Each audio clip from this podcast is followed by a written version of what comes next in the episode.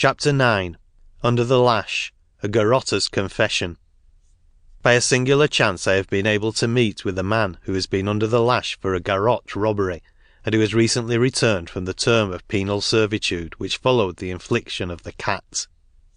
This will serve to indicate that it is some time since he underwent the severe sentence passed upon him, but I may state that the offence for which he was convicted was committed in Wood Street, and that the actual scratching took place in the County Gaol, Strangeways.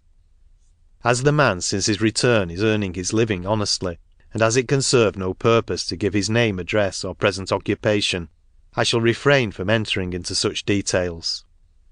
His story was told under circumstances which did away with any inducement to exaggerate or to give a false account of the whole business, and I pledge myself to detail, as far as possible, in his own words, the history of what has been, to him, the greatest trial in his life.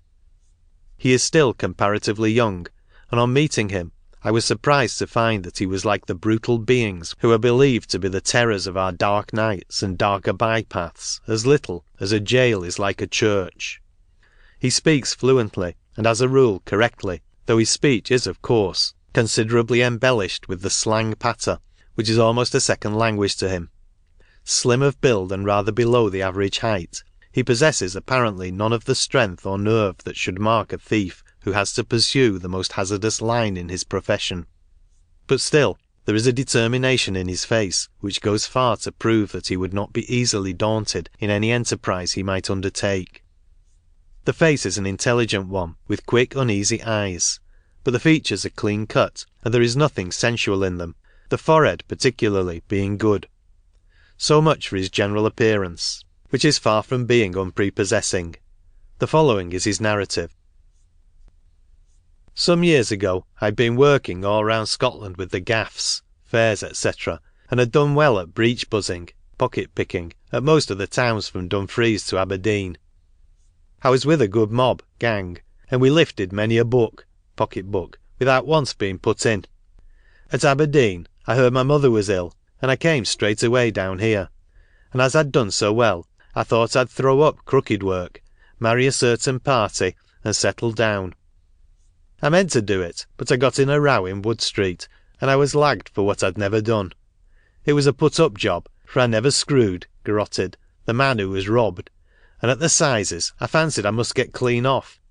I was surprised when the jury found me guilty, and then I knew I was in for something hot, for I'd done a drag (three months) and four years, besides two or three six months. I never expected to hear what I did, and when the judge said I was to get a seven stretch (seven years penal servitude) and two dozen lashes, I funked it, I can tell you. It knocked me over completely, and I scarcely knew what to think about. I was awfully wild, for I considered I didn't deserve such a severe sentence for what I'd never done, but it must come off, I knew. I was in for it proper, and I made up my mind to bear all and say nothing. I was sentenced on the Monday, but not till the next Tuesday but one that I was told I should have my bashing (flogging). I was in a state all the days I was in the cells thinking on what I should get. If it had come straight off I shouldn't have minded, but it was thinking over it. I kept trying to feel what the strokes of the lash would be like, whether it would hurt me very much after the first half dozen, but I could never get past one point, and that was that it would be smart. If any one had come and told me I could get off by having another five stretch put on the seven, I should have jumped at it. Not a word of a lie I'm telling, for I was safe I should catch it warm, and I'd heard that the strongest men couldn't stand it. I was always weak, though I'd nothing the matter with me any time, and I was sure it'd kill me out and out. I felt as certain of that as anything, and I couldn't sleep a bit. Waiting for it's what settles you. But at last one morning I was told I was to be scrat. I was led from cell into the yard and stripped to my trousers. It was as cold as could be, for it was in December, and I shivered and felt just as bad as ever I did in my life. I was taken to a wall and saw two rings in the bricks about as high as my shoulders, and two posts of wood standing a bit apart and away from the rings, with a cross piece that seemed as if it could slide up and down. At the bottom of the posts was a kind of box with two round holes in the top. They opened this like you might pull a drawer out of a cupboard, and I was made to stand in it.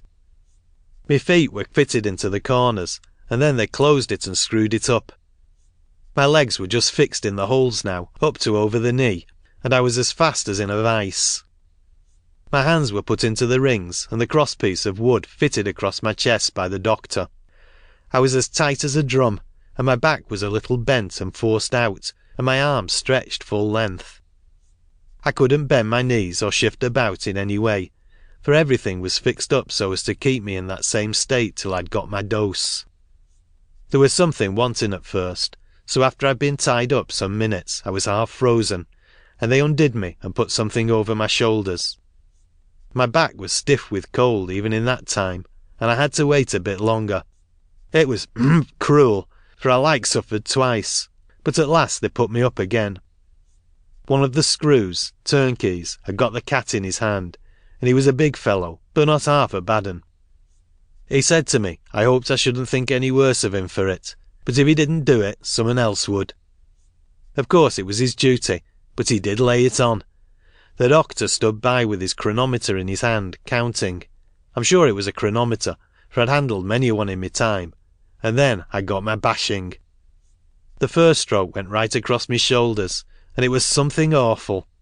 I'd never felt anything like it before, and I howled out sharp and roared as loud as I could. Just where the lash went it seemed to burn right into me, and the skin felt as if it had swelled up and was going to burst. It went through me like, and if a hot iron had scorched me, it wouldn't have been half as sharp. I'd been told by the old uns in the jail that it was best to shout, as the doctor would think it was hurting me bad, and I might get off with half the dose. And I kept on all the time it lasted.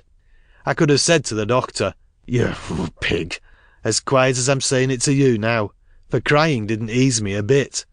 It was only a bit of kidment (deception) to scheme the doctor, but it didn't work.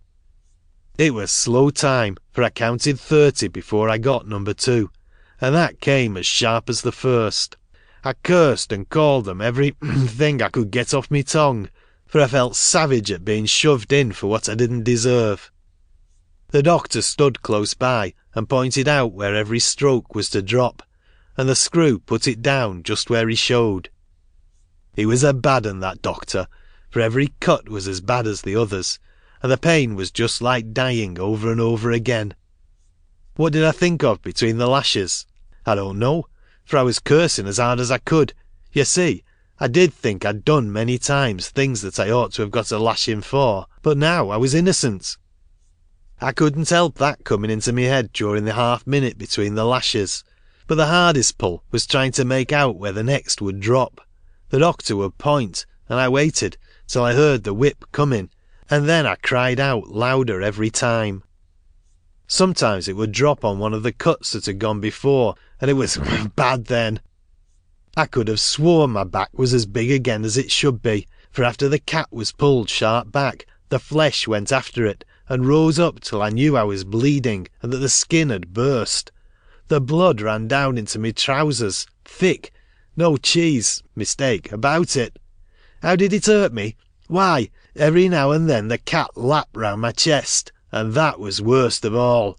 It knocked me out o' wind. My breath went as if I'd jumped into cold water, choking like, and my mouth as dry as could be. I'd nothing to chew, so I hung on to the rings with my hands as hard as I could, and this only pulled me chest across the wood and made me back tighter. I bled a good deal, but I got the two dozen, and I felt every odd un (each one).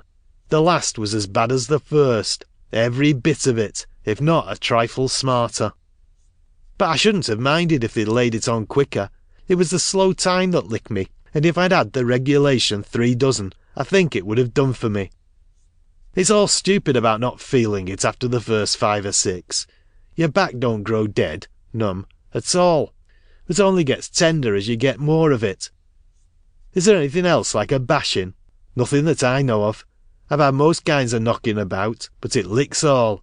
There's no punishment comes anywhere near it. It's as bad while you're waiting as when you're getting it, and both are smart. When I was taken down I was properly done over, and my back was bleeding in a dozen places. I was swelled all round too, in a way you couldn't believe, and I couldn't button me trousers or put me braces on, although before I was scrat I could have wrapped me trousers band half a dozen inches over. They were prison clothes, and they throw them at you, and ain't particular about the fit. I was sore for a good many days, but I wouldn't go to hospital or see the doctor. I knew I'd to go through the mill, and I meant to do every bit of it without flinching. I gave me head to it, and when one of the screws came round and asked me if my back had done bleeding, I told him I was all right. I went to chapel the day after the bashing, for I wouldn't give in, though I needn't have gone unless I liked.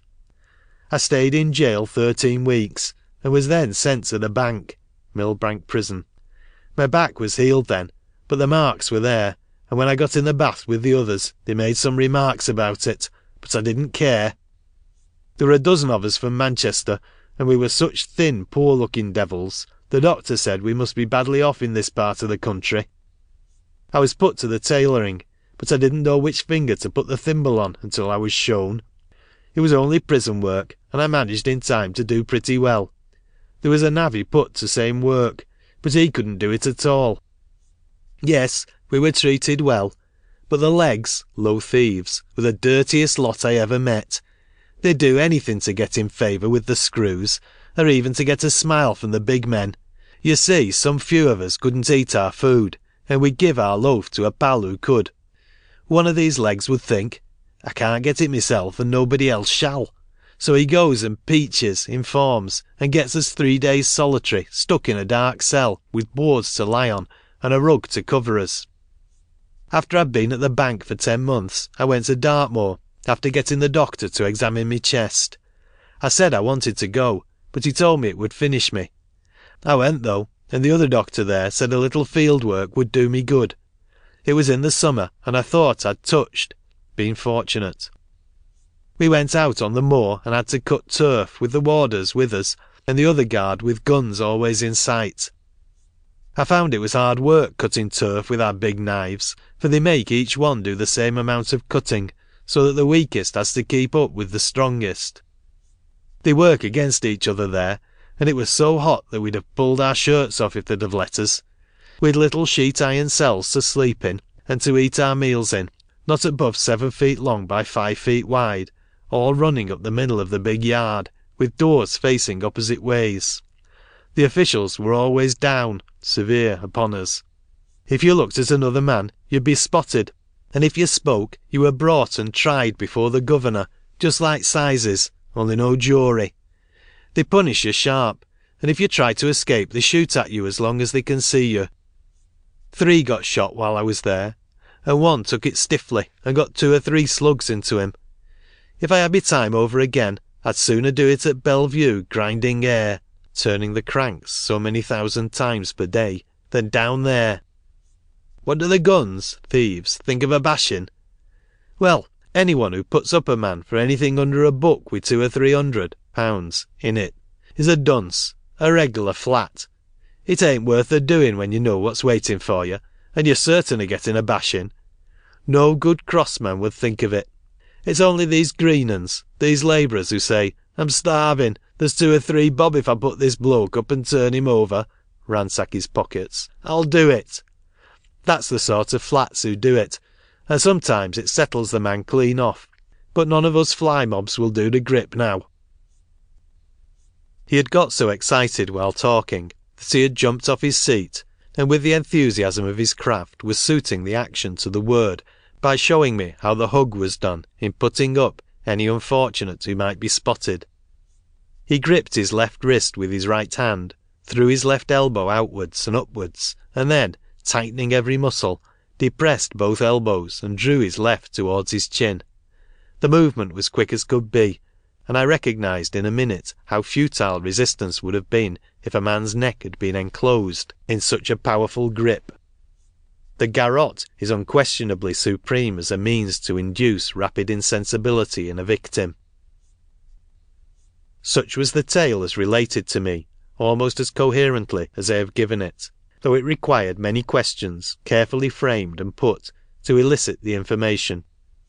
In no case have I used language that was not actually uttered, and if many of the words seem strange as issuing from a convict's mouth, They are truly his own, and not of my choosing. End of part 9.